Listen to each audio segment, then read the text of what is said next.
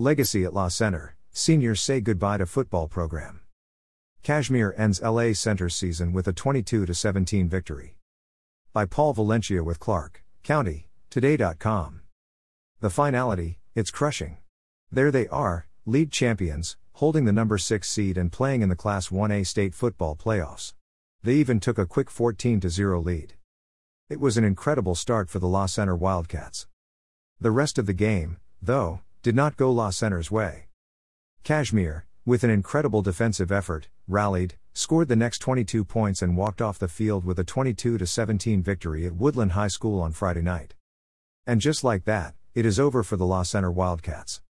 The season, yes. And that immediate feeling is devastation for a team that had higher expectations. No doubt. Still, there is part of the season that will last forever.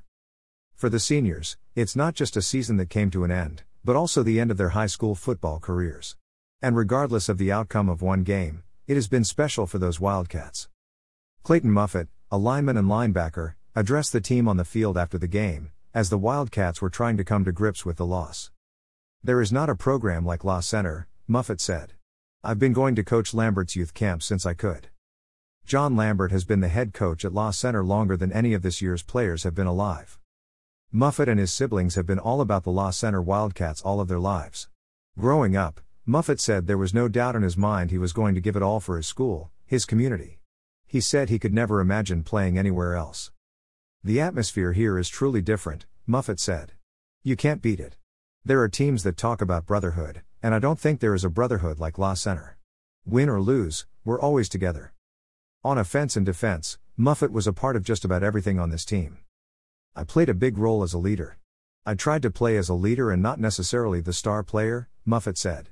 "I knew my role was to try to lead this team." In fact, in defeat, he questioned himself, wondering if he could have done more on Friday night.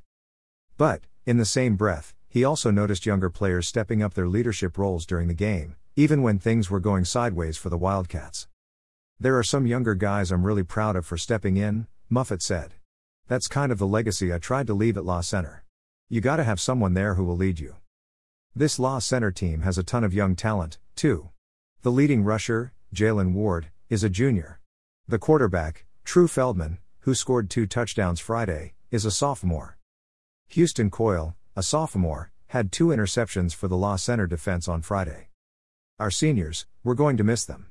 They're a big part of our team," Coyle said. "These seniors, I love them. But we also have a good future." Levi Giles, who has done a little bit of everything for La Center through the years, will be graduating at the end of this academic year. His run with La Center football is done, but he'll always support the team. "The program that we built here the last 4 years with our seniors is so special, along with the leadership from the past years," Giles said. "We have one of the best coaching staffs in the state. I'm so proud of all of these guys. We gave it our all out here. Happy to be part of this team, this special team." Just moments after such a stunning defeat, it is difficult to process how it happened. Rather than talk about execution and decision-making, Lambert talked about his team's heart. "I was proud of how hard they worked and the effort they gave," Lambert said. "It's no fun losing, obviously, but it wasn't from a lack of effort and drive. They gave it everything they had. We just came up short. If next year's team does better than this one, well, next year's team will be able to thank this year's seniors. I was just really happy with what the seniors have left for the underclassmen and the expectations and the work ethic on and off the field," Lambert said. "That legacy will last. Because of that, we're going to have a bright future." Class 2A football. For the second week in a row, the Washougal Panthers found themselves in a top this game, with one team making a play and the other responding all game long. A week ago, Washougal survived a thriller in the district playoff. This week, in the opening round of the state playoffs, Washougal came up just short. In a game with 5 lead changes, Highline prevailed 30-27. The Panthers' season comes to an end with a 9-2 record and a 2A Greater St. Helens League Championship.